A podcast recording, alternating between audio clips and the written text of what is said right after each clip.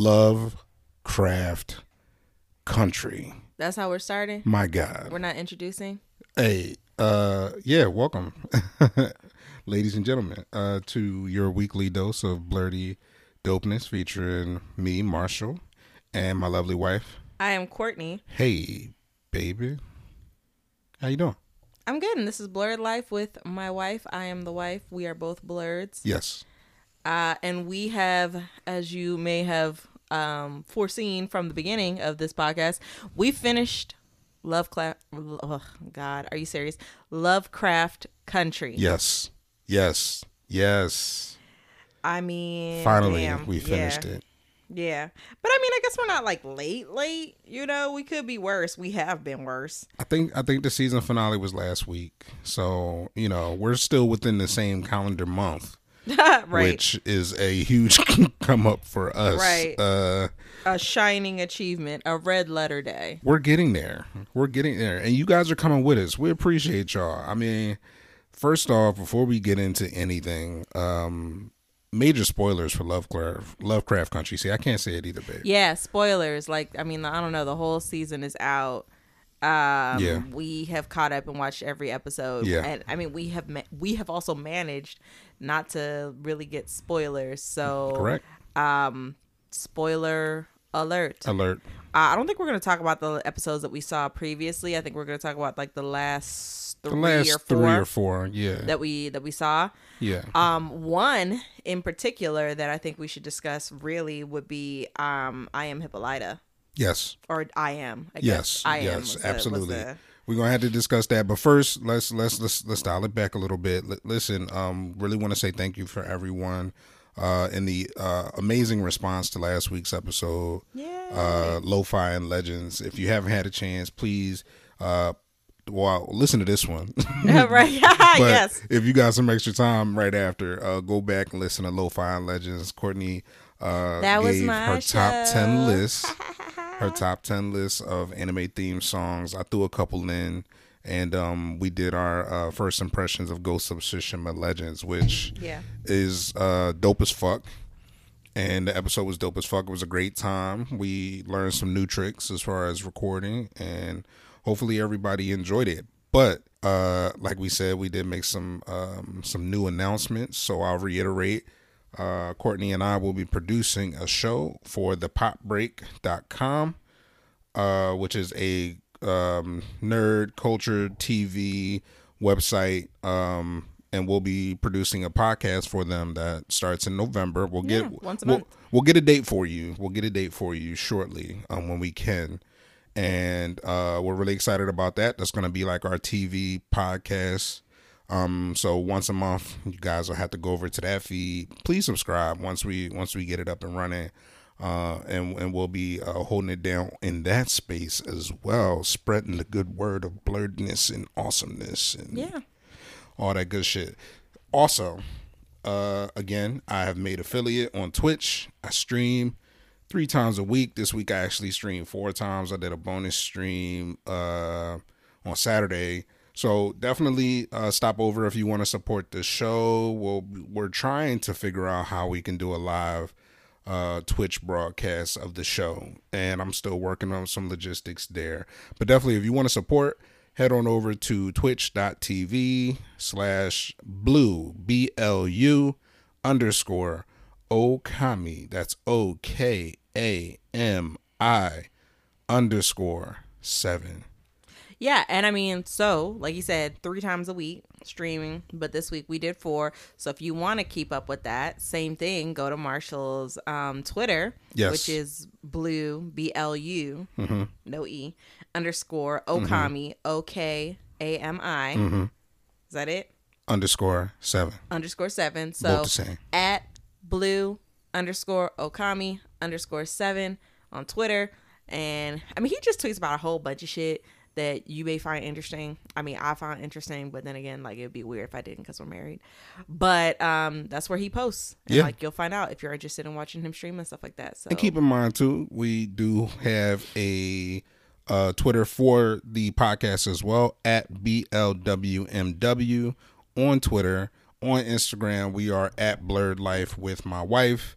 Please go and show love to uh, those social medias so that we can post to them Yeah. and and and maintain them. And you guys get a lot of good stuff. Like we post um this week we posted some episode clips of lo-fi and legends on there. Uh just you know a few highlights get you get your palate you know warmed up. Uh but yeah so that's that's really dope um i don't know any other announcements we had or No, so I feel like we can get into the show. So I've been slacking on my macking on like the drink category. Mm. Um but we're gonna do one today. Yes. It's a little bit of cheating.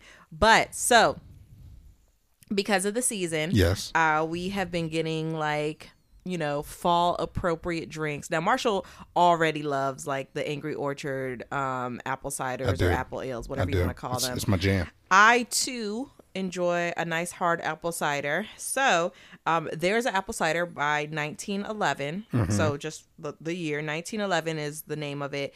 It's an apple cider that is like aged in a bourbon cask. So it kind of gives it, uh, I think we talked about this a little bit another episode, but basically it's aged in a bourbon cask. It gives it like, you know, some nice body and flavor. I think for people who aren't really beer drinkers, you'll like it because it is, you know, on the sweeter side. Um, but so I've been drinking that and I decided that I wanted to have warm apple cider. yeah Um, so with alcohol, of course, like boiling or putting on the stove and stuff like that, you have to worry about like getting it to a certain temperature because then you start to burn off the apple, um, the alcohol. So with this, because it's like a pre-made drink, like it's just it is what it is. It's a hard apple cider. I warmed it up in the microwave for like two minutes and then I added some of my salted caramel creamer to it, and then like topped it with with cinnamon powder. And if you like when you add the creamer to it, if you like basically you kind of whip it up a little bit with like a fork, you can do a spoon to stir it. What happens is I, I think because of the carbonation in the apple cider, uh, the hard apple cider, it kind of like makes a foamy, frothy head, which is nice.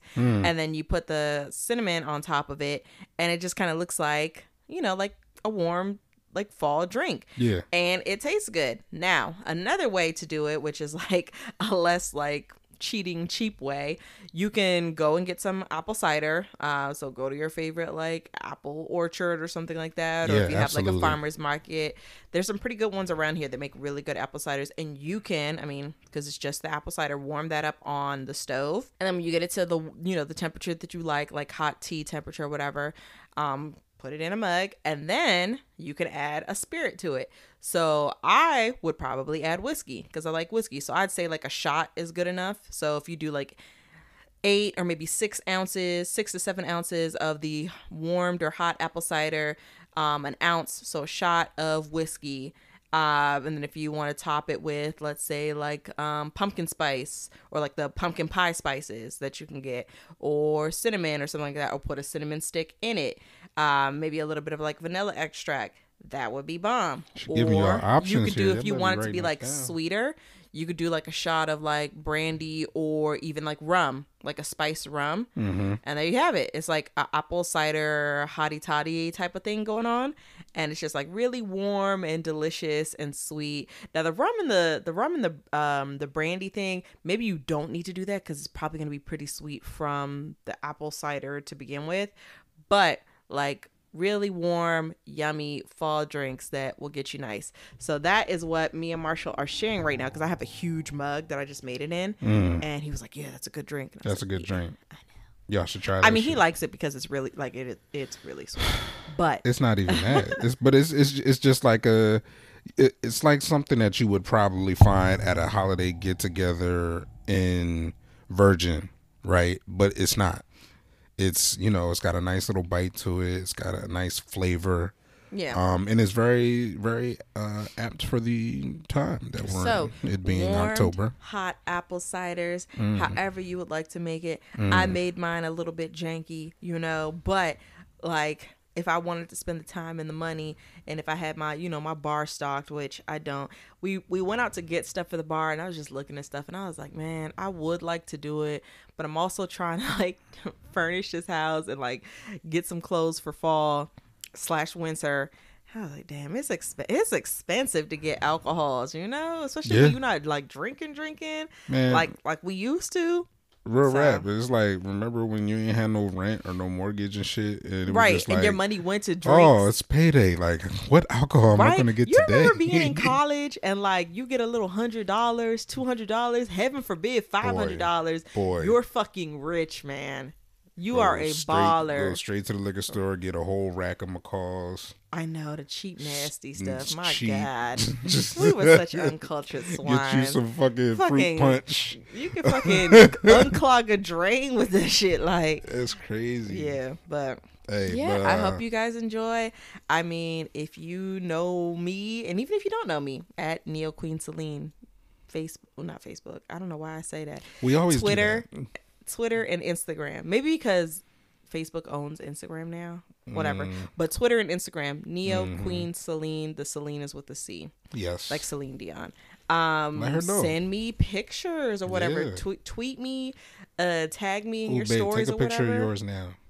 It doesn't It's- look as good now because like oh yeah. not that the cream is curdling because it's not actually cream it's like it's almond milk creamer but uh we didn't drink off of it and stuff like that it's not cute but i'll put a picture up if i make another one Okay. and you guys will see okay yeah that's what i'll do i'll make another one because i don't have to go to work tomorrow Yeah, shit. All right. Well, uh, do, but- cool. So, uh, that is the drink of the week. yes drink of the week of the podcast of this Yeah, yeah, episode yeah. the segment is back uh Courtney gave y'all you. asses some options. You mean? thank you thank you Gave y'all a couple couple different ways to do that. And now, uh, without further ado, my love, yeah let's get into it love, craft, country. country. Yes.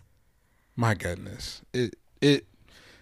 My mind is still blown. My brains are still on the back on the on the, on the back of the studio right here. Oh, it's God. like on the, on the back of the wall. I guess we can start with the episode that we came across the next episode before well the episode after the last episode that we covered on the show, which was I am. Okay. Yes. So that I just one. confused the hell out of basic- myself.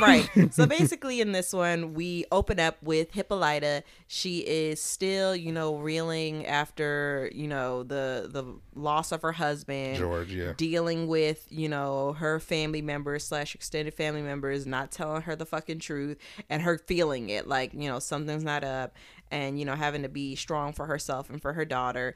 And then she has the um what was the name of that device or orrery It, was it was it was it was like a little. Uh, but basically that yeah. gold device that um mimicked like the solar system or whatever Right. and she's just looking at it because she she took it from um letty's house Right. and she's trying to figure it out trying to figure out what is going on with this because just intuitively like she has the sense that it will answer a lot of questions for her so we get into it you know we know that hippolyta is very big into astronomy like she named a star when she was younger if you want to harken back to when they went to that museum i think in what was it not chicago but it was in where did they go when they were going to that museum to Oh no, it wasn't Chicago because the because the show takes place in Chicago. Yeah.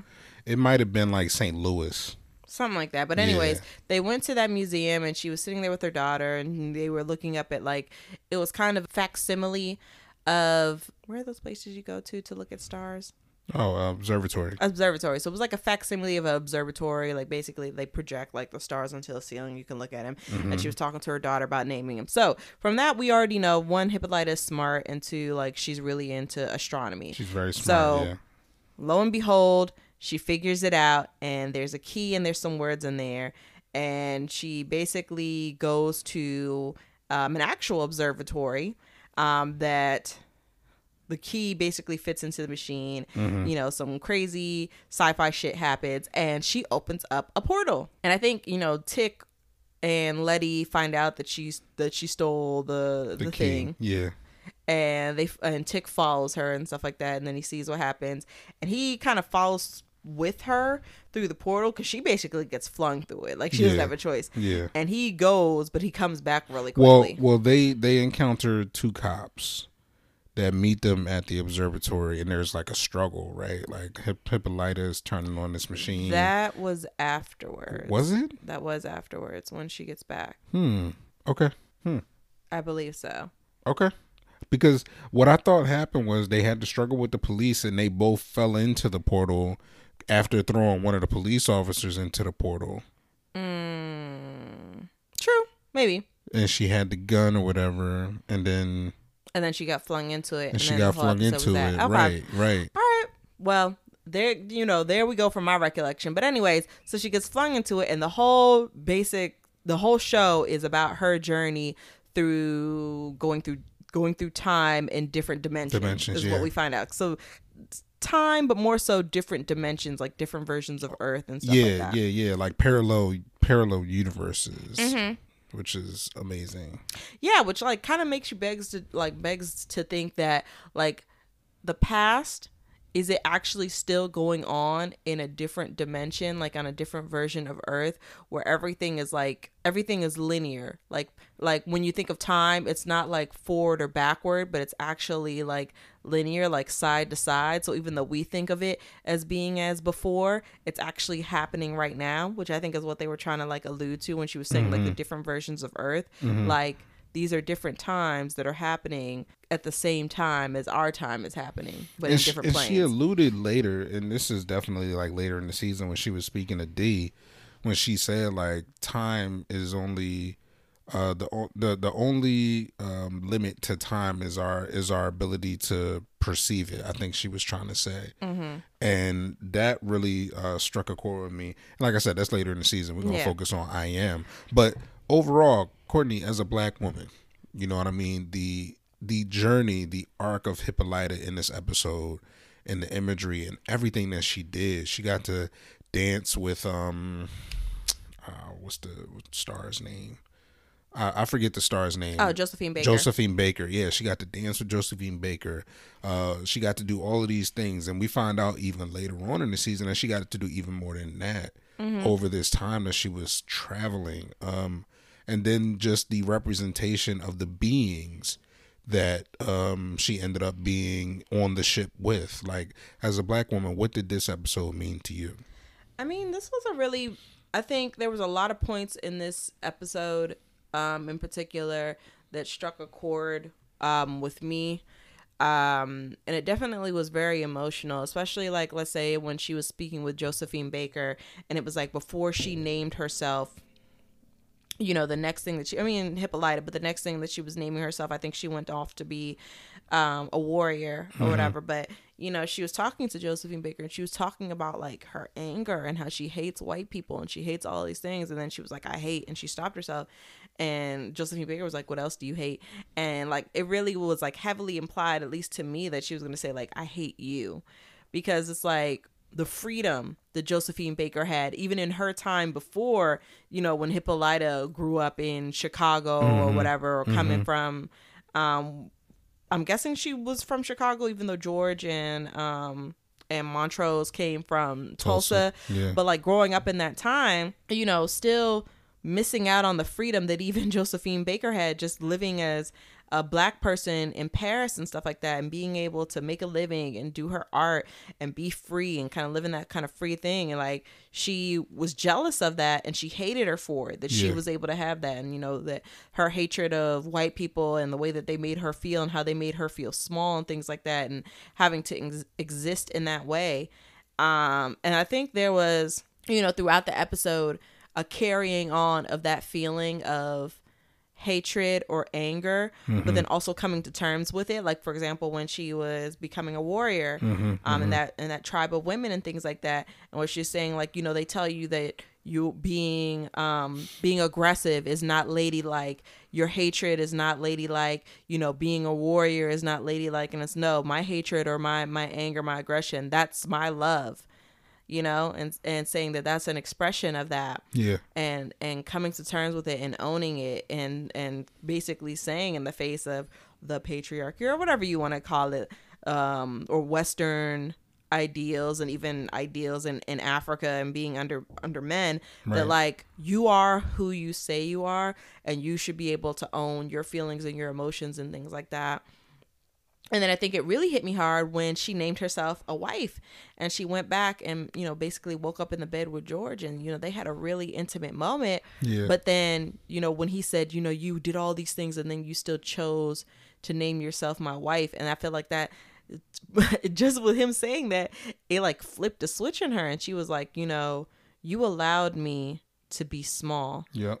You allowed me to shrink myself when I could have been all these things, these bigger things. You knew how smart I was. You know, you knew like how great I was at astronomy and things like that. Yep. I mean, you're saying that one of the things that you, you know, loved about me was my inquisitive mind and wanting to explore and things like that. And you allowed me to shrink myself. And then, you know, again, alluding to the conversation that she or harkening back to the conversation that she had with Josephine Baker is like, you know, without saying it, I hate you for that. Right. Like you did this to me. Yep. And I I think she did also take accountability for herself, saying that she allowed herself to do that and she made herself small. She decided to do that, but she was saying you knew what you were doing and you you allowed it. You turned a blind eye to it. And then, you know, that that George, he um he acknowledged it and then they went on an adventure and stuff like that. So Yeah, I I mean, just he thought- said he said. I, I mean, I don't know. Like, I, I'm I'm only want to give a little bit of insight on as a man and how George was able to humble himself in a sense and come to that realization and come to that being able to verbally say like I did do this to you and I'm sorry that I did and I kept you from being the discoverer and the the amazing person that you wanted to be and that you deserved to be. And I thought that was a beautiful moment for them because she basically told him like yo like you held me back. And he's like yo you're absolutely right. Like I didn't mean to. I loved you. I thought I was protecting you. I thought that this is what I would have to do in order to make sure that my family was good. But I see now that, you know, I was holding you back and you could be anything. yeah. And I thought that was really beautiful. And then, like you said, they went on their their um their trip and their journey. And, like I thought that was dope. I think I mean just as as a whole the episode was really powerful and I definitely you know at the end she decided to name herself mother to you know to go back To to, her back, yeah. child. I think it definitely gave a good look at like being yourself even when you have responsibilities cuz even with that you know with the responsibility of a child she was able to be herself i think it definitely also kind of gave like it also kind of gave like you know uh maybe try and do that congruently like together instead of like boom mm, mm, doing mm. stuff for myself and forget about my child until like Yeah. i remember about her She But- definitely was like, all right, I'm yeah out. she was like doing her own thing Yeah. but i think that also speaks to like don't forget to do your thing while you're you know raising your children and stuff like that. So you don't get to a point where you you freaking neglect them because you're like oh i got to get back to myself. So try and find a way to to do it at the same time. But yeah this is from the perspective of someone who doesn't have children yet. So you know take, Take that with a with a take right take that with a grain of salt. Um and I thought it was just cool, just showing her like figure things out and use her brain and like, you know, be scientific and stuff like that. We don't really see stuff like that for for black women, you know, in in those type of spaces. Yeah. And like to say that she was the protagonist and she was the one that figured herself out uh, how to get out of that room that she was put in by those, um, I, I guess you want to say godlike creatures who were like huge black women. Yeah, I was good. so that say, was like- cool. Like amazing, amazing afros. yeah. But um, The imagery. yeah, uh, it was it was a beautiful episode. I mean, just imagery wise, of course. I mean, the whole show is like visually stunning, but it's just like I don't know. It meant it meant a lot to me to see that because it's like you know, to be fair, the actress is beautiful. Yeah, but she's also yeah. like she looks like a regular woman. woman. Like she's not. You know, oh, big boobs, tiny waist, huge ass, long legs, you know, like a weave or a wig or whatever, which I don't mind because I do whatever I want with my hair. But like, it was like, this is a black woman. Like, she's just an ordinary black woman. Like, and I'm sure there's plenty of black girls that watch it who do fit that archetype and would still appreciate it, She was so beautiful.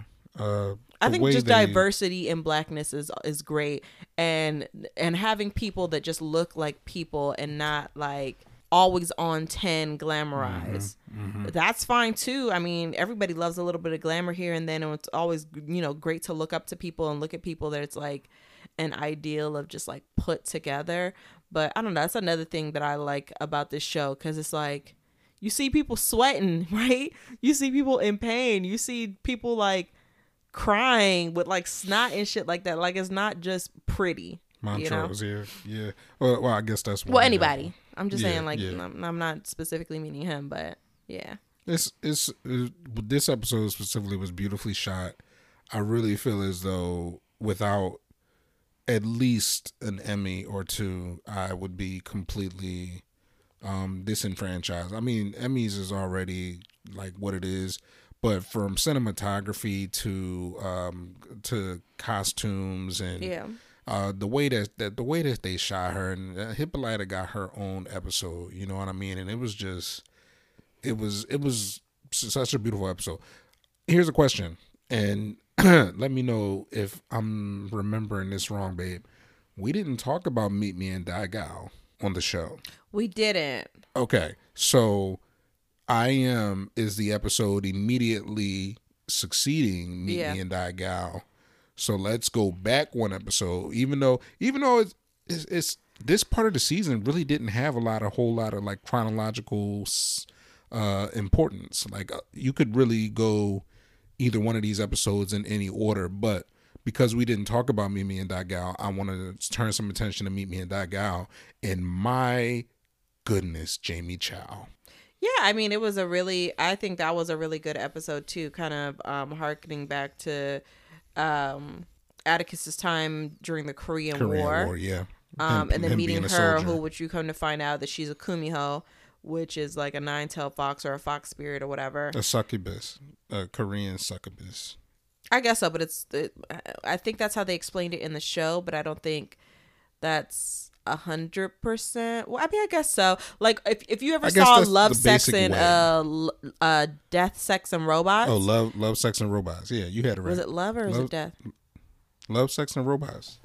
Well, anyways, that show is on Netflix, and basically, it's like anthologies of like um animated um animated episodes. There's also Love, Death, and Love, Robots. Death, and Robots. So it's got like animation, it's got computer animation, it's got live action, mm-hmm, but basically, mm-hmm, mm-hmm. um, it's like all these like mini anthologies and stuff like that. And there was one in there that uh, was talking about um, fox spirits, and it was saying like basically they take the form of beautiful women and like seduce men and stuff like that. So I guess you could say like a succubus, but um, I don't know. I'd like to think it's a little bit more than that, but regardless. So we find out that she's a kumiho. Basically, her mother summons her and she takes the form of her daughter uh, to kill her husband who was um, abusing her daughter. Um, like, I guess he married her because she was a vulnerable woman to be able to take yeah, advantage of yeah, her daughter and stuff like that. She she had a daughter out of wedlock, which at the time of Korea was saw was seen as very unhonorable or dishonorable. So he he married her knowing that she would be open to marrying anyone, and also with the uh, with the intention of um, you know taking advantage of them. Um, yeah.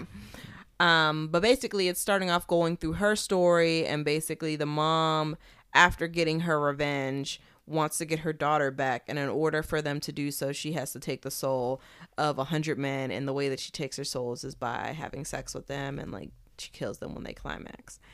Um but during this time you know we have the korean war going on. We have basically them persecuting communists that are there who like have to live there and hide their you know hide their affiliations and stuff like that um, and then she meets Atticus. Now, the way that she meets Atticus is that he kills her best friend. Right. Um, basically blows her brains out onto her face. Um, and then like she gets to know him in the hosp- military hospital because he gets hurt and she's there learning, you know, going to nursing school and they come to love each other she her initial reasons for getting to know him is to get revenge. Yeah. And then it's especially so because when she first meets him he doesn't even recognize her. He doesn't remember her. Like i guess the event was so inconsequential to him that he didn't remember it's her face which day. i think was infuriating it's to her. day. yeah. Um but then they end up falling in love and she feels bad about you know wanting to take his soul. But yeah, so she feels bad about it. She tells him, you know, um why she got to know him and stuff like that and he like gets mad at her but they they come to an understanding and then she learns how to have sex with him without you know her tails coming out to kill him Right. um but on one fateful day that is unable to happen now she is able to basically like kick him off of her so that he doesn't get killed but in the process she does see that essentially he dies and she tries to warn him from going back home. He doesn't want to hear it because he's like you know scared of this monster. I was going to say like um, and uh, he flees and then she still loves him so she's trying to figure out you know what's going to happen to him because she doesn't want him to die. And she you know during this whole time of course she has her moments with her mother or the mother of the girl that she took on the form of and then we go into the next episode which is i am. Yes. Um but what did you what did you think about this whole episode It was it was a dope ass episode um because Lovecraft does this thing and I'm not sure that I'm familiar with it or it's not I'm not going to say I'm not sure I'm familiar with it but I'm not sure that I'm familiar with it in this type of medium. Lovecraft reminds me a lot of an anime. It reminds me a lot of the ability to take and go somewhere on a whim and give you a completely different self-contained story. Love, Death, and Robots is a very good um, uh, point of reference in the sense that any week in Lovecraft, you could be anywhere doing anything. I mean, To a I point. feel like what you're like. I understand what you're saying, but to me, I feel like so so. In the beginning, it seemed like they were going to be like little anthologies that had no connection. Like it was just Lovecraft Country was going to be about like these little things, same people, Mm-hmm, same time. so it's not like it's not like um American Horror Story where it's like the same actors but they're different characters Right. in each Right. season. It did but it was going to be same characters say uh and then the, it's the same people but each episode is something um mystical or magical and horror that happens to them To which is not yeah. really related but they're like it's just happening in their universe to them but i mean as we go through you start to Mm-hmm. Start see to see that connections. when they jump back and forth where you know between time and things like that you see how these things relate to each other Well, yeah, and and Meet Me in Daegu was an excellent. I'm not going to call it a side quest because I feel like it's a. It, it it added a lot to the story. It added a lot of context, and also it gave you insight onto who Atticus was talking to when he made that collect call. And uh, this was like earlier in the series, like season, like uh, uh, episode one or two or something like that.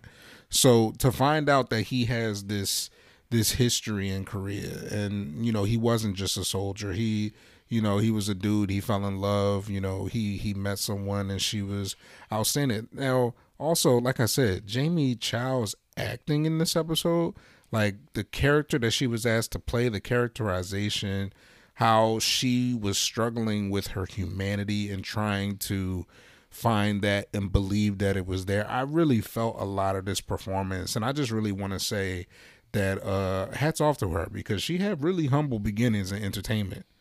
Um and to see her growth is outstanding and she Yeah. she acted her ass off in this episode. No, definitely. I think pretty much everybody that they have in here who are playing like important quote unquote characters Mm-hmm, did did a really good did a really good job. Mm-hmm. I'm I remember thinking when we were watching it, well not thinking, I even said out loud, like especially that scene where her tails come out to attack Atticus and then like, you know, he bolts and is like, Oh, don't talk to me and, you know, calling her a monster and all that kind of bullshit.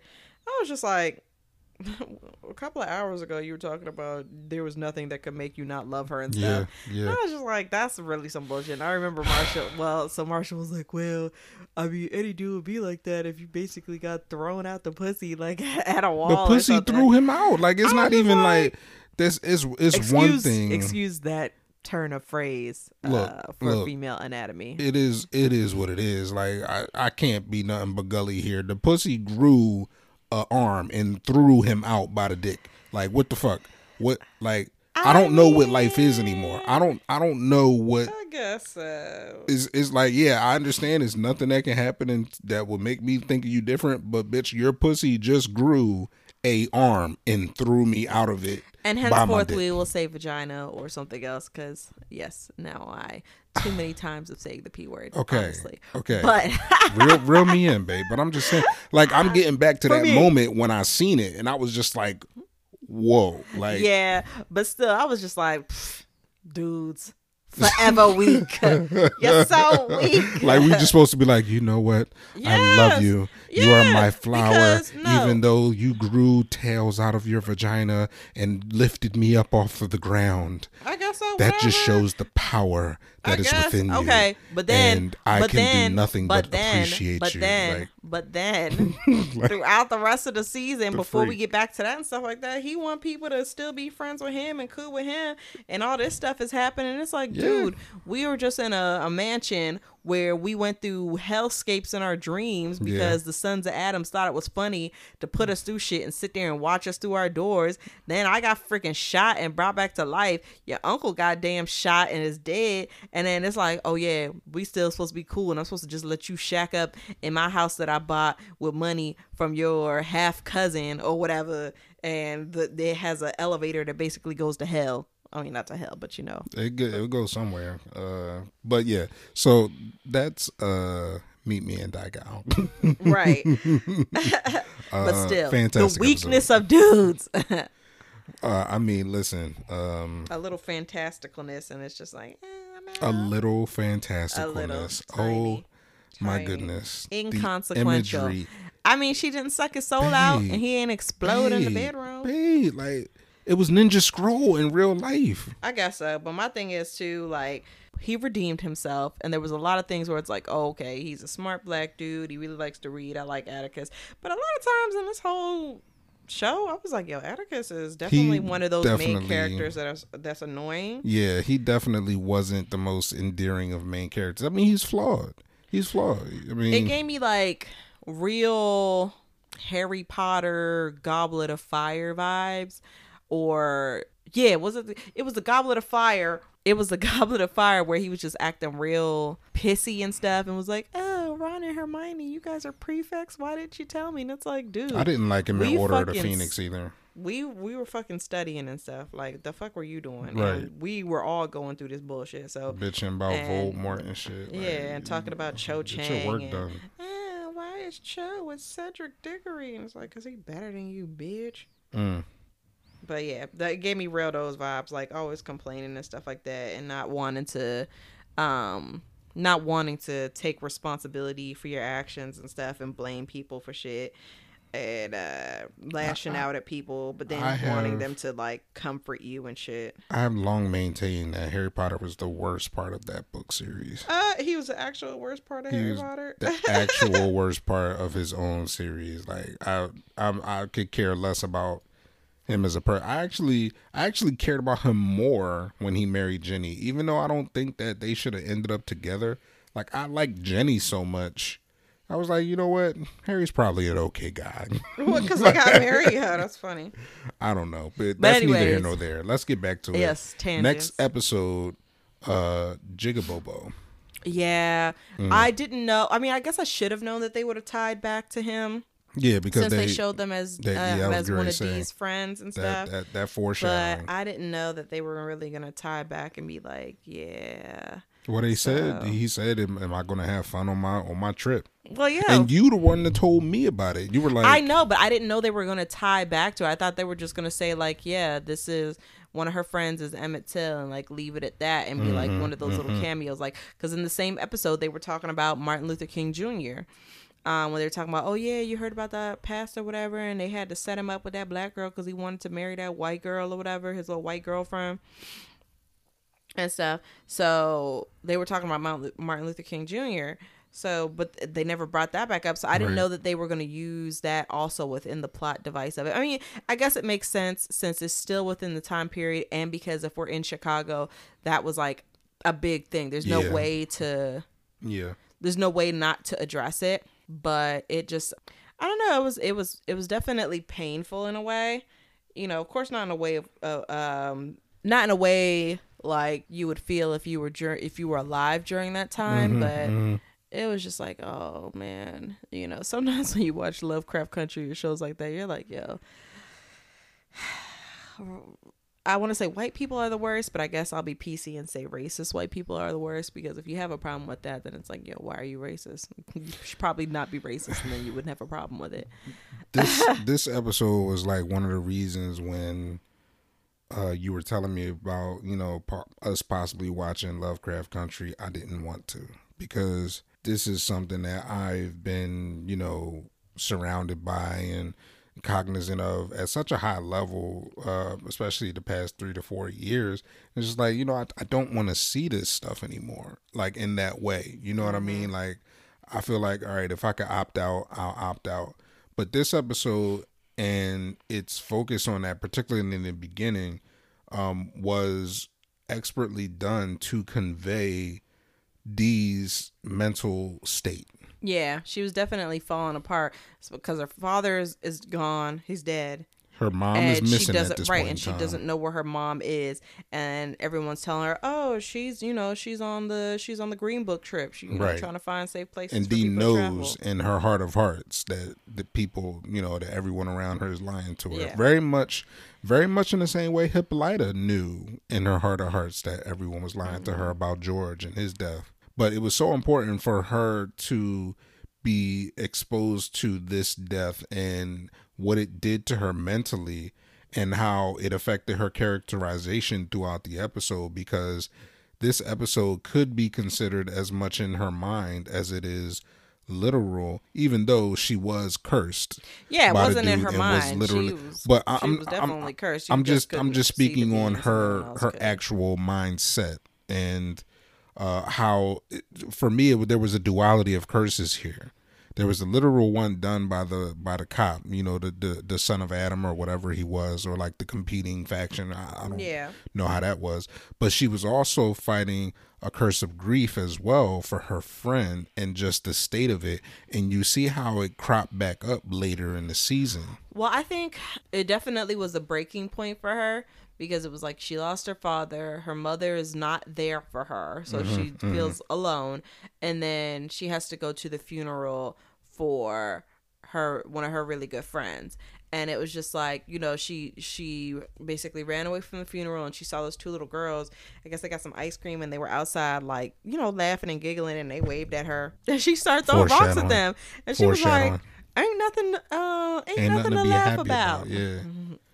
But that was that was amazing foreshadowing because the things that she ended up being cursed with, I feel like were in a sense allegories for those girls. Like I think that they came We have to look back. What if uh, were they were they those girls like in makeup and stuff like that?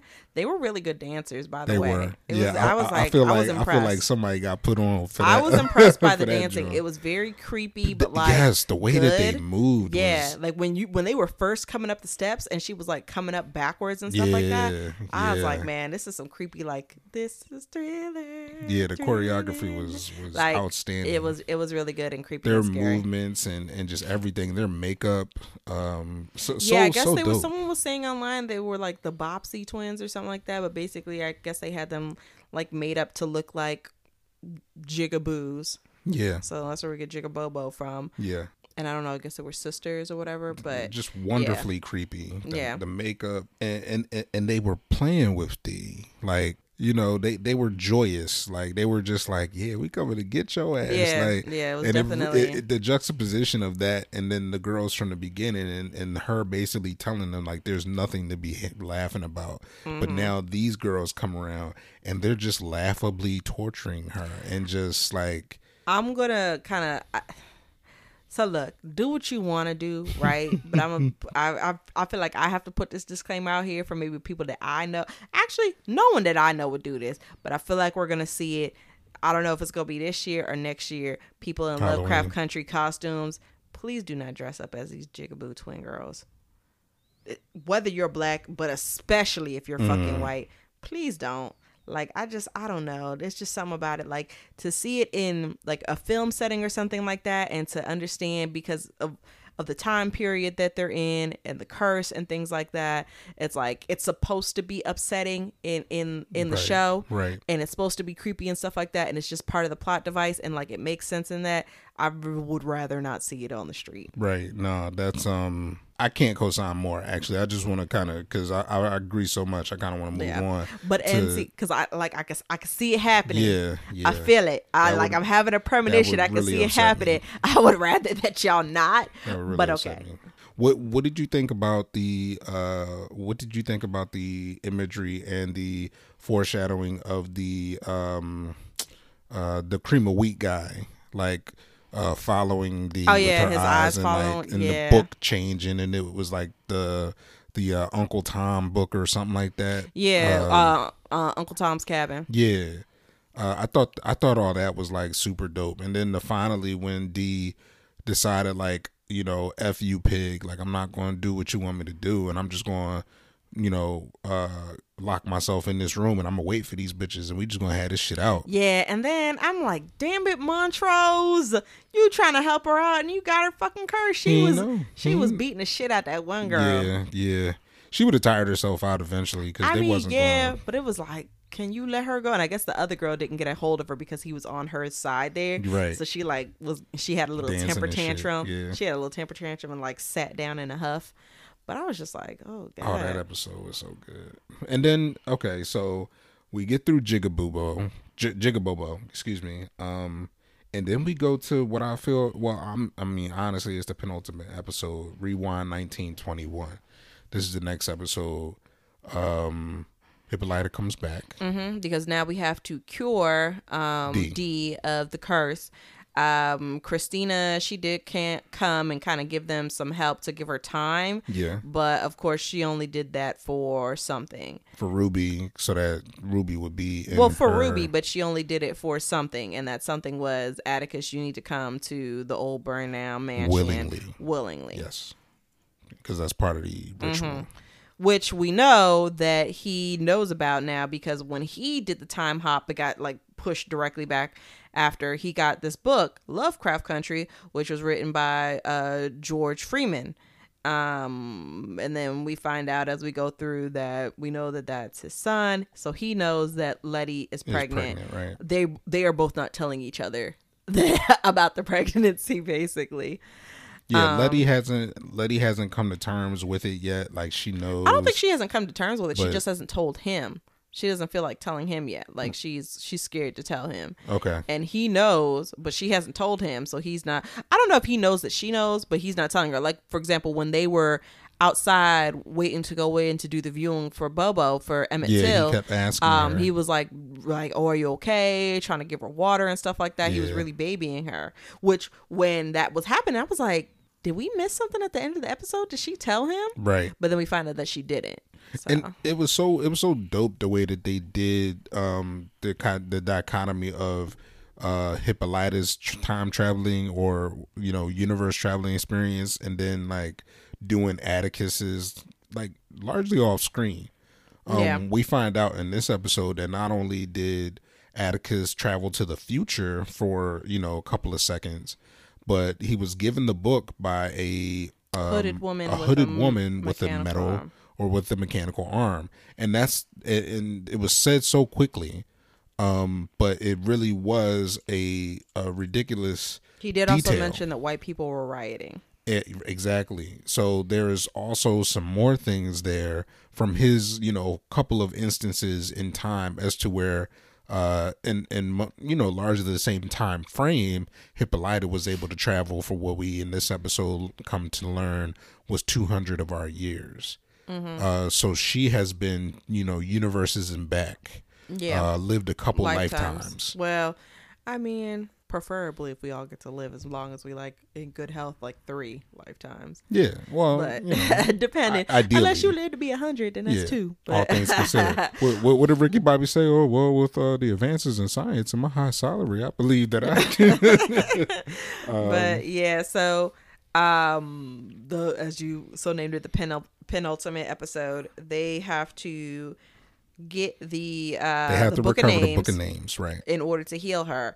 And we know that it was burnt up in Tulsa, so we got to go back to Tulsa before it gets burnt up. So what does Hippolyta do? She says, "Well, I know where it's a time machine, And Atticus is like, yo, we broke that shit. Like, you know, the cops She's like, I came. can fix it. She's like, I got you. fuck. I got you. You know what I mean? So they go back down there. They bring Dee and Letty Montrose, who's, you know, coming along for the ride uh, because, you know, he wants to be supportive, but also he's very apprehensive. Yeah, the whole time he's hearing things and stuff like that, and like basically you come to find that it's like his PTSD flashback Right. of what happened during the the riot. Well, I don't want to say the Well, riots, the, the, massacre. The, at time leading up to the Tulsa, um, the bombing of Tulsa, Oklahoma, and Yeah, the, the the massacre.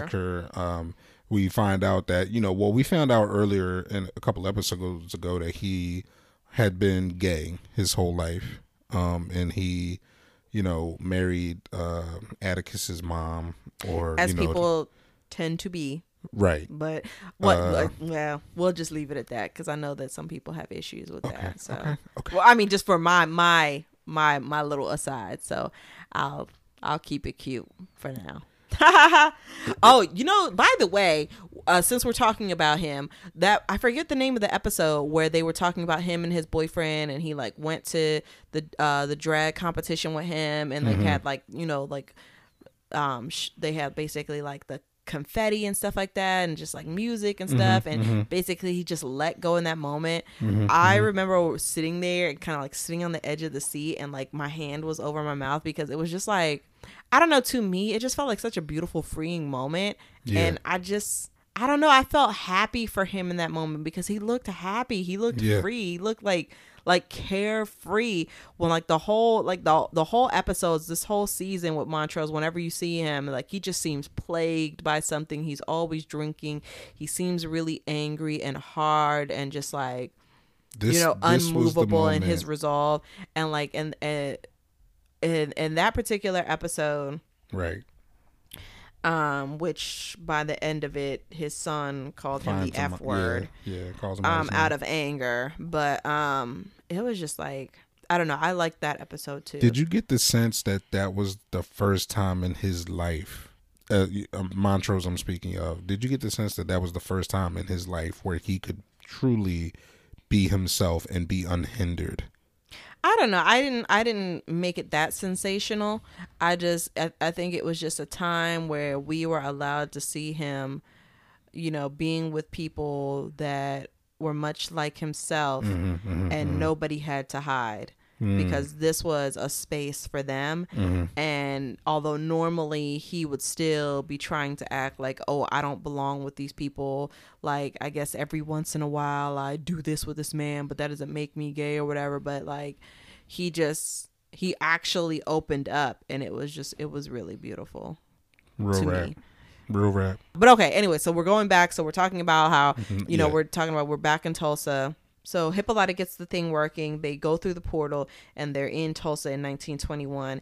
And it is just like hours before all of the white people started massacring and stuff like that. It was like little robbing. little spurts going on around the city, but it hadn't. Like I- guess the way that they depicted it was like it started small little things around, and it just kept escalating from there. And then somebody got in a plane and started bombing shit. Yeah. know.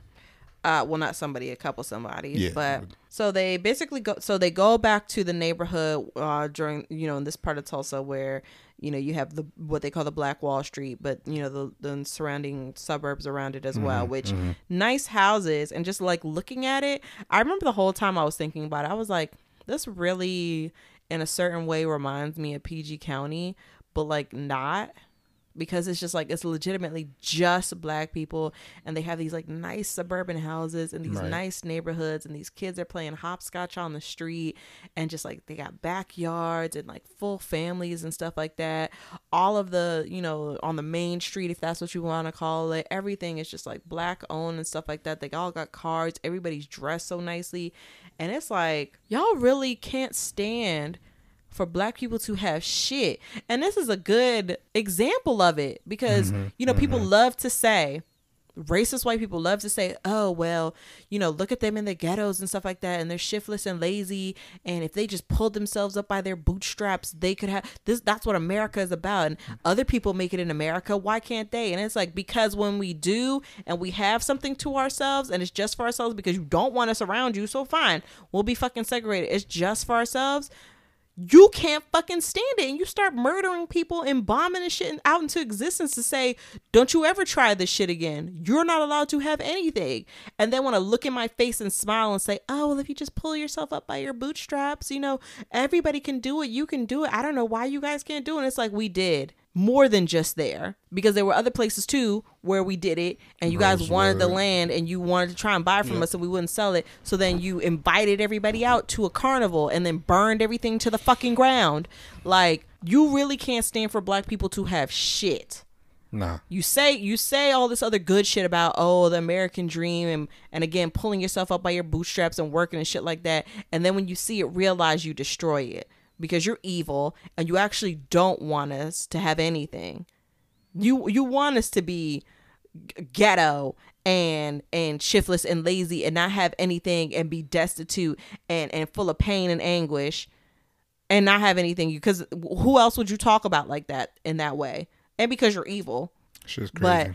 but but seeing it i was just like it really it made me think of home just because like okay i know everybody says like people from pg county we all think like the streets are paved with gold and it's the best place on earth. Yeah, but honestly like there's no place like it to feel like you're amongst your own to me and just like just like in suburbia and shit, you know? Like, I mean, you know, everybody wants to talk about like, you know, hood credentials and being from the streets and stuff like that, and that makes you cool and stuff. But like, legitimately, like PG County for the most part, except for like some areas, like in real, real, like southern PG County and stuff, it's like, it's, it's just the fucking suburbs, right? And it's just people living their lives and shit like that, and just being like, just living. Mm-hmm, mm-hmm.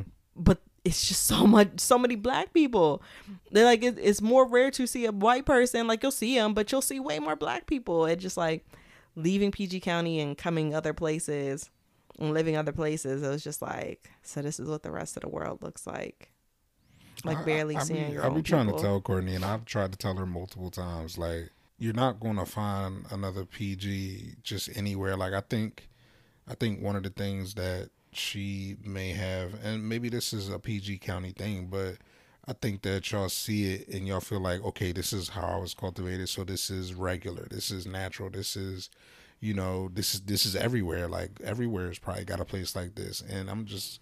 I've tried to tell Courtney like like no, unfortunately that's not that's not the case. Like you go other places, you're not going to be in a full community of people who look like you that is this affluent. Like PG is on the on the map nationally for a reason. Uh, Well, I mean, I'm it's not as if it's, not as high up as it used to but- be. Like I guess it used to be number one. Now it's number or whatever. But Yeah. anyways, I say all that to say that's kind of what it reminded me of. Right, right, right, um, right, And right. that also kind of like pulled at my heartstrings, knowing what was going to happen next. Yeah, Um, so we go through that. We see Letty goes into the house. Well, before that, we see Montrose being beat in the yard by his father. Um, so that was a little bit of trauma. it was trauma, especially him sitting there watching it, Right, but right. also giving everybody us, but also Letty and Atticus an insight to How what he- informed him as a person, yeah. and for him to see, you know, this is why he did this to me. This is why Montrose, my father, did this to me because this was what was done to him. And even though he knew it was wrong, it was painful. Like that's you know the cliche, hurt people hurt people. But if that's what you see of parenthood, Yep. that's what you repeat. Especially if someone's trying to tell you, "Oh, I'm doing this for your own good," so that you're not soft and stuff like that. But regardless, so they see that. And George Um, didn't get George didn't get any of that treatment, by the way. Like this mm. is Well, we don't see him get that treatment in that scene, but Montrose does say, you know, even though George just stood there and um Atticus's mother was telling George off by just standing there not saying anything, Montrose says he did help me a lot. mm, mm So there are mm-hmm. probably a lot of things that we did not see mm, mm-hmm, that mm-hmm. that George did for Montrose cuz I mean, he had like unshakable loyalty and love for his brother. yeah. Um, but then Montrose runs off, and Atticus is like, "Damn, I gotta go after Montrose." And Letty goes towards the house. Um, but while she's going there, that well here come a, a whole big old truck full of white people and they just start shooting and stuff like that so she's running from them um, and that makes a way for her to go into the house One important thing that we should mention if we haven't, and I don't know if you have, baby, if you have, I apologize, but at this point in time, Letty is invulnerable. She made a deal with Christina to gain invulnerability, and she wanted it for Atticus because she knew that Atticus would probably have to sacrifice himself if Christina's plan was to come to fruition. However, Christina was like, "Look, you give me these negative pages of the book of names, or or or some cipher." it was negative yeah it was the negatives of the um picture so it was the the photo negatives Right. was pictures of the you give me these negatives and I will make you invulnerable. And Christina kind of gave her that look like I know you're pregnant and your invulnerability if you want if you want your baby to survive. Like so at first, you know, Letty was like, no. But then she was like, wait, you know what I mean? So she ended up getting the invulnerability. So at this point going into going into the Freeman household as Letty is trying to do to get the book of names, she is invulnerable. Yeah. Now I didn't see Christina as knowing that Letty was pregnant, but I think it also had to do with her involvement with Ruby and her love for Ruby, um, offering um, it could have been that as well. Yeah. offering um that to her, but also because I think Christina just cares for women. So that's why she helped Dee. Like Mm. women and girls, she cares for. She like she kind of hates men except for William.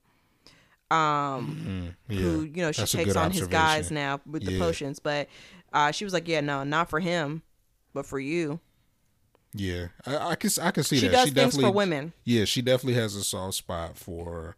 Well, okay, yeah. Then yeah, she probably didn't know she was pregnant. But she yeah because like, that's how she relates to letty she doesn't relate to letty as a black woman she relates to letty as a woman that's true. and she sees in her and they they talked about it they saw in each other well not in each other but she sees in letty the struggles that she was going through and the hatred and the anger and the and the feeling of not being able to get what you want because of your sex she sees that in her but letty is expressing that as being black. I mean also being a woman but as being black. But she still just relates it as well you're but you're a woman. So we have these struggles together as women. So uh, i think that's where she comes from where she's willing to offer this um, to be you know impervious to to you know assaults and, and things like that to to letty. For protection. So yeah to, to to pick it back up, Letty, while uh, Montrose and Atticus are out, or Atticus is looking for Montrose, she basically gets attacked and runs, and eventually makes it to the Freeman household, and they protect her. Like it's like a literal shootout. Um, and that goes to show the sense of community from from back in that time as well. I'm not to say that this stuff is exactly how it happened. I wasn't there, but just the fact that there's a black woman being attacked, and you basically get into a shootout with with these white dudes. I mean, you you outgunned them obviously, so they wasn't really going to do anything at that point in time. yeah But so she ends up getting into the Freeman household. She introduces herself to everybody, tells them any or any other type of thing, and her goal the whole time is to get up into this room to get the well just to look anywhere in the house for the book of names i don't think they she knows Uh, yeah, she's yeah, she probably didn't know where it was. room but that's where they end up So she ends up with Atticus's great aunt, who uh, I well no i think like, that's well no i think that's letty's mother's mother Letty's mother's or mother? not letty's mother um atticus's mother's mother. So his Atticus's great-grandmother. grandma. Okay, his so great grandmother his great grandmother. So he ends. She ends up with Atticus's great grandmother, who is like the sage of the family, or like the matriarch, I guess. You know, they all hold up in this house, and you know, grandmom sees right through it. She like, I don't know where you from. I don't know what's going on. You up in this room. You said you was looking for a vantage point. You lying. What's going on? So Letty's like, look, I ain't gonna hold you. I'm from the fucking future. Here's proof. I'm trying to save your family. I'm trying to save your bloodline. Like, I need this book. I know you know what I'm talking about. What's good? And grandma's like, true. Not really. They basically have it out though, because she's like, you know, what the fuck are you doing here? I Tell me mean, the they have a conversation, yeah, but right, but then she's like, I'm looking for the book of names. She's like, the only book I know is like, you know, the, the good book, basically. And she is asking for it to help save, you know, her family, plus the baby that she's having, plus, you know, the the son of her granddaughter. Mm-hmm, Um, and then she's like, "Well, if you're from the future, like help us." And she basically had to sit there and be like, "Sorry, like I can't change this because if I change this, he won't be here." And then mm-hmm. my baby won't be here. Mm-hmm. And like the grandma basically in a span of a few minutes has to come to terms with everybody in this house is gonna die. Yep. And that's that's heavy. Yeah. And she does it. She does it I mean, she burns to death holding her holding hands, her which hand. Yeah. is And she told Letty, she was like, she was like, you know, get out of here before you burn up. And Letty was just like, no, I'm, I'm gonna stay with you because I'm invulnerable. Mm-hmm. And I, I, I, I read that moment as I don't want you to die alone. Yeah. Like, and that was beautiful. Um, Letty, you know, showing her, showing her commitment to the family, bro. Yeah. Like that's what I'm talking about. So now cut to Atticus and Montrose. They're sitting in the alley, and Atticus is or Montrose is looking at himself with his friend. I think it was was it Josh? Tony or something like that. Thomas. It was Thomas. Yeah. And basically, he's telling him like how he tells you know tells Thomas that we can't be friends anymore because basically they were fighting it you know their whole lives as children being friends, but they were really you know In they love loved with each other. Yeah. Yeah. That was like Um, and then love. he was like, you know, this is the point. He's like, he's he doesn't matter. He's inconsequential. It's fine. I can save him. He's like, no, everybody matters. Yeah. Um, and so he's basically reliving like one of the most Traumatic traumatic. I mean, the whole thing yeah. is, but the most traumatic He's- events of his life. He said Thomas is about to get shot in the head. yeah. And So he dies, and apparently, I, I don't remember catching it in the earlier episodes, but basically, Montrose and George always tell the story about this stranger that comes up with a bat and saves them from these white men that are attacking him, George, and Atticus's mother. Right. Um, and so they're standing there like, where is the dude? And so um, Atticus is like, oh, we messed something up by coming back. And then when he steps forward, he stumbles over the bat. And I that called this. Montrose picked up when he hit the car to get some liquor out of it. Yeah. And you did call it. You Yes. did call it as they were talking. Credit. You were like, Credit. "Oh, he's the one." So then uh, he picks it up and Time he paradox. starts swinging away. And Well, he realizes, he realizes like Montrose has been telling him this story and he literally walks across this bat. It's like almost like divine intervention. And it's just like, he said, I got you, kid. You well, he said that mean? because he's been told that that's what was told Right, right, them. right. So that's where I was like, oh, this is about to be a time paradox. Like he actually told his son what what to say to make him remember that to to be able to come back and tell his son continue not to say that he wouldn't have remembered the whole ordeal but it's that for me it was that phrase that really kind of stuck it and created this this this time paradox and it also uh comes back into the next episode when we talk about fate but that's neither here nor there. But getting back to what you were saying So they, you know, they they complete the history as it's supposed to be completed, which is another thing where we're I think harkens back to history being linear in a way where it's like horizontal as opposed to up and down vertical. vertical yeah. Things are happening at the same time basically in different planes. So those different Earth 524 or whatever, like the different dimensions um that everybody is experiencing as like a consciousness of oh well this is the past but not really. But anyways um not to get into like existentialism. And yeah, and- yeah. and existentialism and stuff like that. But that's a so little that's they- a little they- deep for this podcast y'all. They do that. Uh they get back to the hotel. Letty's not back. So Yeah. atticus is like what's going on? And then montrose looks at the portal and he's like something's wrong with the portal. So um, Atticus jumps through. He finds that um, that Hippolyta. Hippolyta, she is she's struggling. She's Yeah. vomiting and everything. And then as she's struggling, her hair turns blue. Mm, a time traveler with blue hair Yes. So, uh, so he's trying to help her, or whatever, and keep her strong so she can keep it open. Letty basically does this, you know, march through, um, through Main Street so as it's being stricken she's uh, just like bombed and stuff like that. up and the bombs going off around her and Yeah. like uh, I felt for her. and then she gets back to the hotel room with Montrose, and they jump through the um, the portal, and now they have everything they need to um, to help Dee. Yes. Uh, so they get back to the home, and they are going to. Well, this I guess is this is the next episode. So that's that's that episode. The next episode, they have the book. They're back at home. They crack it open to help Dee, and then uh, the bodies hit the floor. It, yeah, Atticus and Letty pass out on Pass the floor. out, They're like, yeah. "Oh my god, wake up! we need 10, you." full circle. And so in this one, basically, they go It's like an ancestral space- plane. Yes, into a space that um, their ancestor who had the baby of uh, the, The uh, Braithwhite. master. Yeah. Um, uh, what was his name? Titus Braithwhite. Titus.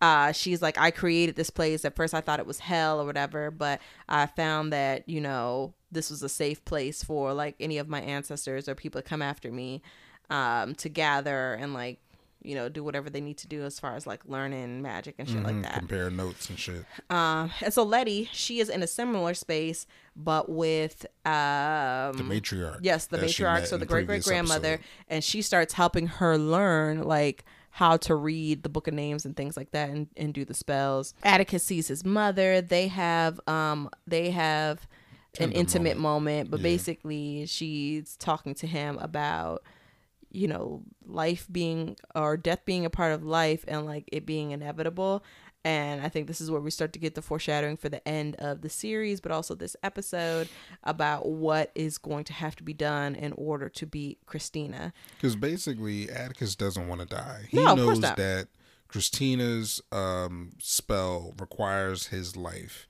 And what they've been doing up to this point is trying to find a way to stop Christina without him participating in a spell. And basically, his mom, Duke, says, Baby, like, you going you you going to be a hero and Mm-hmm. it's really it's really this illusion of choice that really drives us crazy like sometimes you don't have a choice Right.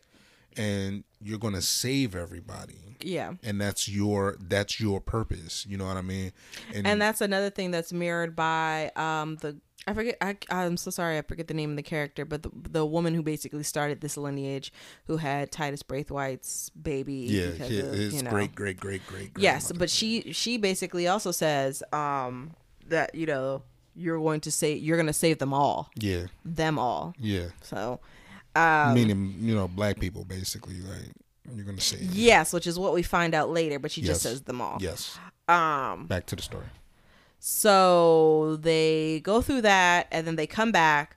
And w- well, while they're in that astral plane, they start doing the um the chant or the spell that uh that saves Dee. Mm-hmm, um, so she comes back. She stops turning into I guess a jigaboo, or whatever, like yeah. turning into one of the cursed children. But it doesn't save her arm. Her arm is just irreparably messed up because that was the source of the Yeah. curse. like all the rest of the curse is gone, but her arm is basically withered and useless now. Mm-hmm. Like, And um, so we go into them making their plans to try and stop Christina and stuff like that. Um, Atticus and Letty, they get like baptized and stuff. But during this time, we're also seeing uh, Hippolyta Mm-hmm. and Dee coming back together. And Dee is just not having it. Yeah. She is fed You up with her me, mother. mm-hmm. you left me. And she was like, Well, I went on this adventure and stuff like that. And if I had known, I would have. And she said, I don't know. I don't want to know what you would have done. You weren't here. yeah, Dee wasn't having none of it. Yeah. Dee's already began her descent in my mind. Um, Well, she already did. I think we were also about to see her shun her family, but then Hippolyta kind of brought it back and was like, you know, t- you know, again talking about time, like it's just time, and in time, I will, you know, I'll win, Well- I'll win your your trust back and stuff like that. Yeah. Um, and she basically starts showing her these things that she learned while you know on her adventures, and so they they start to reconnect and repair the relationship. So in between like her interpersonal relationships and stuff like that, I think Dee is fine, but in the way that she relates to the world and people who are outside of blackness or outside of um well no, we'll, we'll just say it to white people, she that like that's it. we see her looking She at the has- story of uh, Bobo's uh, killers being basically let off the hook by the all white male jury, and she's just there Mm-hmm. And she her scratches out their faces. you know, scratching out their faces. Like this is what I mean by I feel like this is the beginning of her descent because, like you said, to your point, babe, like she started rec, you know, getting better with her family. We find out later that Tick actually took her and introduced her to basically his monster. Yeah, so in the episode prior, um, Montrose and Tick tried to do a spell to make him also impervious to Right. um like any harm and stuff like that.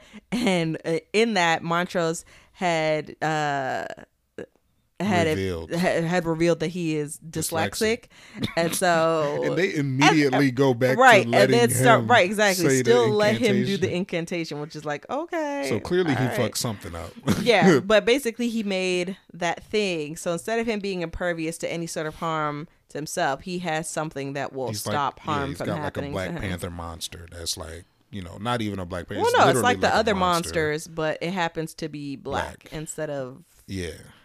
That nasty like raw chicken color. The other ones Yeah, are. like absence of, of color, but Well, black yeah. is the So and color. we find out later that that in that time, yes, it is, babe. Um, we find out later in that time that Tick introduces Dee to that monster, essentially passing. Mm. Yes, but I think it's a little early off. to talk about that.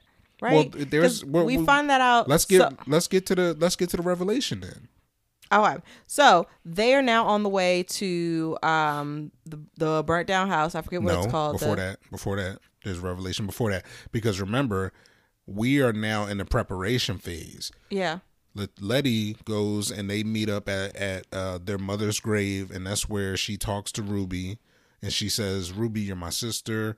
Yo, we need a we need a part of Christina in order for this anti uh, or this inverse spell to work." And Ru- Ruby's like, "All right, basically, you only fucking me when you need something. Like you're only my sister when you need something. So I'm good." Little do we know, Ruby is going to do what she feels like she needs to do to try to get the thing that uh, Letty asked her for, but we don't know that. Then we cut over to Montrose and Atticus, where Montrose reveals to Atticus that uh, Dee might be his sister because they need blood of the next of kin in order to heal her, and this is before uh, Hippolyta comes back. well, so right. So that was a past episode. That wasn't in this episode. no, but wasn't this episode where where Montrose revealed to Atticus that No, George that was might a, be his father? That was a past episode Okay, because well, then we- remember when they were in well, we to 1921, cover he said, "After we do all this shit, fuck you." Yeah, well, you're you're right. I'm sorry. now- so I thought it was because you're my father. episode. Right. So, but um, So essentially, Dee is most likely Atticus's actual sister, which allows him to pass control of the monster over to Dee. Well, so now I don't. That's not well. That well, that's not how I took it. So basically, they go through all of their preparations Mm-hmm, to try and get you know this um, spell in order to um take care of Christina. And then while they're getting in the car to go to the burnt down house or whatever, um, the name of the place starts with the A. I forget, but anyways, Ardham. they're going. Ardham. So um it's the Kumiho, it's the family, and then they see Ruby come up and she's got a vial and she's like, here's the stuff or whatever, you know, she chose her. They have they hug it out. And then they are on their way to Ardham. Yeah. And they have a little, you know, moment in uh in the car where they're singing Life uh Could Be a Dream, which we did watch a um a recap or like a breakdown of this episode, which um makes that kind of important Mm-hmm, but they're all they're all singing it to include Ruby. Yeah. So they get to Ardham, they start like setting up their symbols and stuff like that, and the salt that they need in order to cast their spells. Um, uh, Atticus eats the flesh of Titus, which they um in the past episode when they get the book of names, they they summon him in order to get his flesh because they all have to be connected in order to stop Christina. Um, and then he drinks the vial of blood that is supposed to be hers. And when he's drinking it, they say something. I'm like, I I remember saying out loud, I was like, what if that's not even her blood? Because I'm thinking like Ruby doesn't give a fuck. Why would she show up? She probably like fucking with them or whatever to help Christina, like, and just like she already established with Christina, like as long as you don't hurt my sister, whatever. Mm-hmm. She made Christina promise not to hurt Letty. Yeah. So so yeah. So they do all that. Um Atticus goes up to meet her. When he gets here gets there, she's not there, but then all these people come out from like behind rocks and stuff like that and start guiding him to put him on the little platform that he needs to be on to be sacrificed. And while everybody else is setting up, then the people start coming out for them too, like on the bridge and stuff like that, and start beating them up. Now, while we're doing this, I guess there's a point because they have to make like a triangle or something like that where Letty is and she's there with uh she's there with Ruby setting everything up. And then Ruby says something. So they're talking so Ruby says well what if she starts early? And then Letty's like no she wouldn't start early because the moon has to be at its zenith. And then she says oh the witching hour. And Letty looks at her and she's like, hmm. And she's like, I'm so glad you agreed to help us at the graveyard. And she's like, yeah, anything for family. And so then she realizes, realizes, this yeah. is not Ruby. Because Ruby So- basically d- denied helping them at the graveyard. Yes, so she, she said that to set her up and see if if you know if that was really Ruby, and she finds out they're not. Ultimately, it's a it's a gladiator throwdown. So they start fighting and stuff like that. It's a throwdown. And so they start fighting and stuff like that. And then um basically she's like, Yeah, she would have been fine if you would have well, this is later, but she was like, Yeah, Ruby would have been fine if y'all had just left her out of it. But um so they start fighting. She throws her out of the fucking tower Ruby and throws Letty out the tower. Yeah, and then basically as far as we know she dies. So we get back to it. Christina comes up. She's in this like fabulous white dress. And atticus is sitting there. And he's like where's letty and she don't say nothing. And so he realizes because he keeps on asking her she don't say nothing that letty is dead. So he's crying he's upset and we're at the point where it's like there's nothing that we can do. So she starts her incantation she opens up his veins she like basically takes a shower in his blood and uh she gains immortality. But while this is happening we go back we see letty chilling on the ground and she wakes up. So she starts running. She sees that she has the the little uh the symbol of cain which is supposed to make her impervious to harm and she starts running to try and help atticus. So um in this while uh, this is happening she stabs christina. She's like you're too late. Like she, you know she starts healing immediately. And so she starts doing this incantation and this black smoke and stuff like that comes out of atticus's body and she's like it's too late. Nothing you could do could help and then the kumiho she starts remembering her conversation with the shaw woman about becoming one with the darkness. Right. and she's like you're gonna see many more people die or you haven't seen enough people die yet and you haven't become one with the darkness yet. So she comes to see that as a premonition for her to merge with this darkness that's coming out of atticus.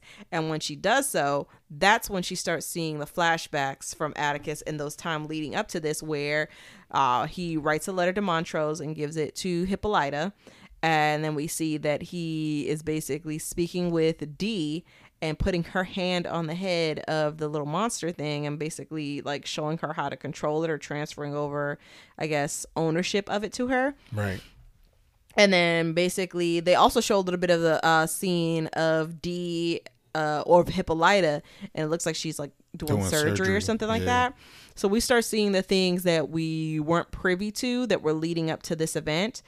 Uh, and then in this, because she's seeing these things, her tails come out and she connects through herself, Atticus and Christina. Christina. Yep. Um, and essentially they finish the spell and it takes away her invulnerability or her, well, she, uh, her immortality. Um, Whole time, Tick dead. yeah, he's dead. Uh, so then Montrose wakes up and he's trying to get Tick up and stuff like that, and he can't. And uh, Hippolyta gives him the letter, um, where he finds out that they basically all expected this to happen. Um, and him saying, you know, I want you to be a better father to your grandson than you were to me. Like you have a second chance, and kind of just going over everything. Yeah. Um, and so they leave with Tick's body, and then we see Christina. She's under some rubble. Uh, well, before that, she learns that she, her her magic her she learns her more immortality is taken, but also her magic. And Letty lets her know, well, we took magic away from all white people. It's ours now. Y'all don't got it. It's a wrap. Yeah.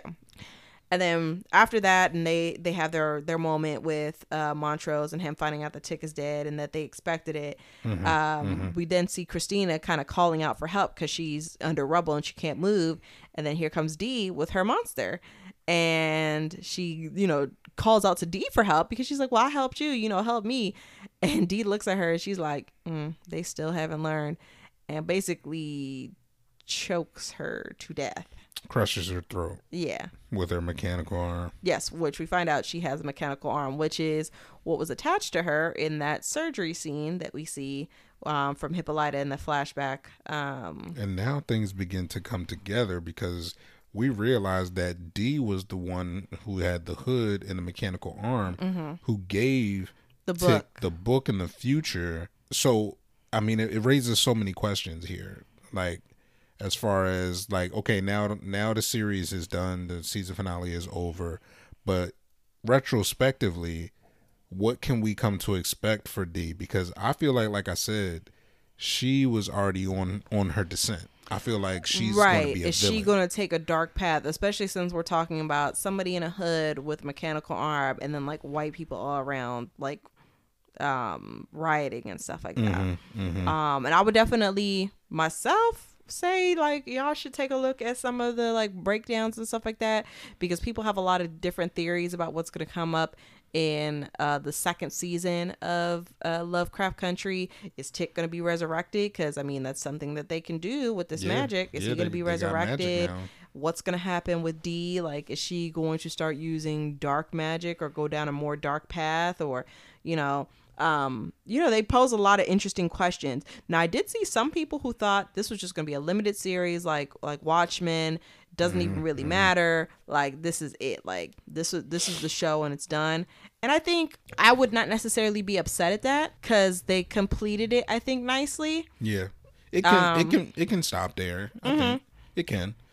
Do I want it to? right exactly no, I would love to get a season two. but what did you feel about this episode this episode, man, it.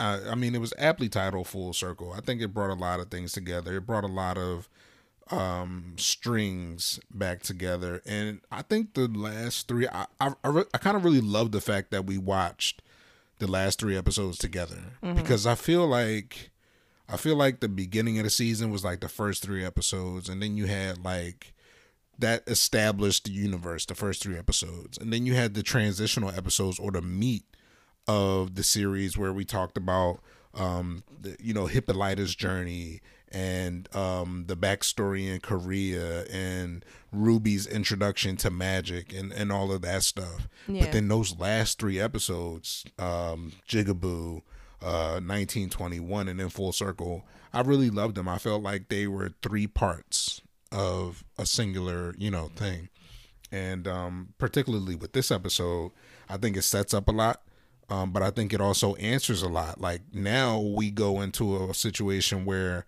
if there's a season two or if there's a follow up series or however they decide to do it, we're living in a world where black people have magic yeah and possibly go into a future where there's this caped or hooded avenger against you know white people that has a super strong arm and a fucking monster on her side like and this is a future where um atticus's son still exists so in reality you know if if d is atticus's sister that's her nephew so where's george in that future. You know what I mean? Was did, did he did he die? Like how? Like I would love for season two to have a time jump into that future, and you know maybe Tick is resurrected resurrected because it took them some time to figure out how to do it. Um, you know the the uh, Ji-ah who is the um, Kumiho, um, and Letty. You know they they they grow to be friends or something like that. Time passes by. Ji-ah's in America. Yada yada. yada. Like I would love to see that. I would love to see what happens to Hippolyta. Like, does she ever go back to um th- those uh, uh alternate dimensions? She has the technology. Yeah, I mean, I couldn't see her doing that unless she goes with Dee because of the the way that it fractured their relationship. I can't just like see her be like, okay, everything's cool, bye. Like, Mm-hmm, right, right, like, right, that's not gonna right, work. right, right. Um, but yeah, I get what you're saying. I mean, I definitely think they have a lot of room um to explore with things if they were to come back with like a second season or more. Mm-hmm, So, I mean, as a as a new show coming to HBO, I think it was super super successful. Incredible. I mean, the only thing for me, like, and it wasn't even that bad, but sometimes just like the blood and, and and this is coming from someone who watched like The Walking Dead and stuff like that. Like ass. sometimes I was just like, yo, this is a fucking lot, man. Like that one scene too, um, in uh Jigabobo where Ruby was having sex with uh Christina while she was in William's body and she was doing it as a white woman and while she was like coming, that's when the body was like deteriorating and stuff and they were still going at it. I was like, that was this is some impressive really- CG, man. Yeah, That's all I'm saying. I said that I when we were watching like, it live. I was like, yo, I wonder how long it took for that scene to render and for them to add in all of that in post production. Incredibly, incredibly impressive. I was like, yo. Shout out to Bad Robot. Shout out to Jordan Peele. Shout out to Misha Green, who is the black woman showrunner of Lovecraft Country. I can't believe what they were able to achieve with this series. And I, you know, Jonathan Majors, uh, obviously the impeccable Jurnee Smollett, um, you know, having having OG Courtney B. Vance in there, like it's this this joint, man. I, and you know, when it was being developed, like I said, Courtney told me about it, and I was just like, oh, you know, I don't really want.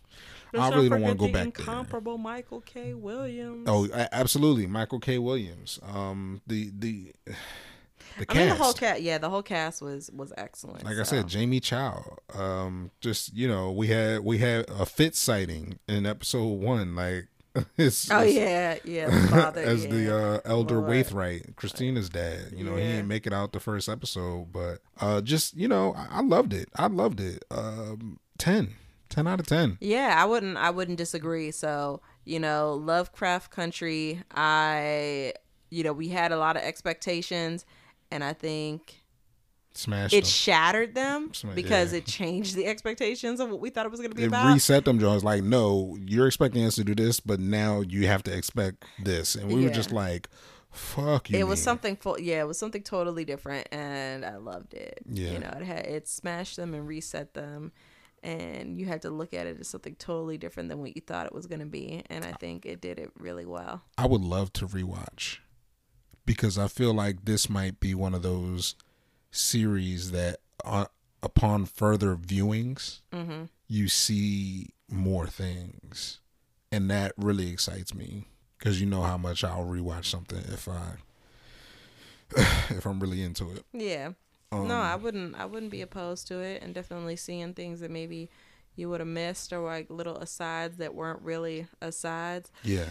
but yeah i just it was good and i'm glad i'm glad that we finished super glad. Uh we were lazy about it. We uh we we we, we had opportunities but we found time and we knocked out the last three episodes. And i'll tell you what man like i said i'm really glad that we were able to watch those back to back to back through our little uh mechanical issues. And yeah uh 10 out of 10 so yeah lovecraft country man. Uh what did y'all think man? Did y'all see it? Hopefully y'all did uh, this whole episode has been a big spoiler warning, so it'll definitely be in the Right. episode How did y'all feel about it? Like, you know, did y'all did it make you feel any differently about like horror, sci-fi, fantasy, and stuff like that? Especially seeing it with like largely a black cast, Mm, you know, and then being the forefront.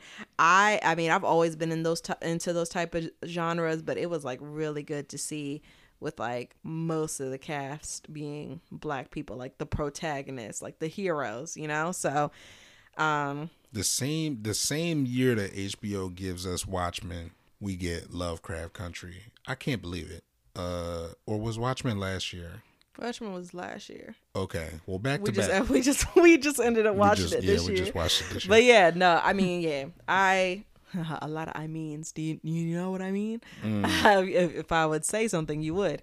Mm. You uh. I just thought it was great, and I hope you guys thought it was great too. And even if you didn't, tell us why. Like, what inconsistencies did you see? what did we miss? Plot holes? What did we miss too? Like definitely correct this. I mean, I would like to go back and see night. the part where they showed the book and he turned the book over. Because Yeah. I bet you if you stop that and you like look in, if it's sharp enough, you can see like because they they give you like a um that's usually like the about me section for the author. And maybe they talk about him growing up with his dad. Because if that's the case, That's true. and everything is running That's on true. track on how it's supposed to run because Oh, yeah. history it, it stays in how it's supposed to go then maybe we will we see foreshadowing of they bring Tic back so i would definitely like to look at that if anybody has i don't know let us know leave us a comment or something like that Yeah, tweet us at BLWMW. Hit us up on IG at Blerd Life with my wife. Uh, go to the anchor.com dashboard page, drop us a voice message. Tell us, you know, what this what this what this series meant to you, man. Like it's it's it's groundbreaking for sure. Um, definitely holler at me on Twitch, man. Like I said, I stream three times a week. Twitch.tv slash blue underscore okami underscore seven tweet me at blue underscore okami underscore seven. Blue without a E, seven, the number. Yes. And make sure you hit my lovely wife up on Twitter and IG as well. Uh, it's Neo Queen Celine. Celine is with a C, like Celine Dion. Yes. Um, I am pretty sporadic, so she gets good luck. notification. I do. I do. She do. gets the I notification. do. If you hit her I try to be on there more. Um, but yeah, hit me up. Well, maybe I'll be on there more if you guys engage with me. Who knows? All right, so we're gonna steal Jamie. Uh, no, we're gonna steal. Uh, we gonna. Damn, I can't even think of the guy's name right now. Jeremy Jahns. We're gonna steal his outro. Lovecraft Country. Did you see it? What did you think about it? Would you like to see more? And if so, click right here to play more episodes of Blurry Life with my wife. You know, we got a couple things coming. We got a couple things stored underneath. Uh, other episodes. Holla at us. Let us know how you feel. Bye.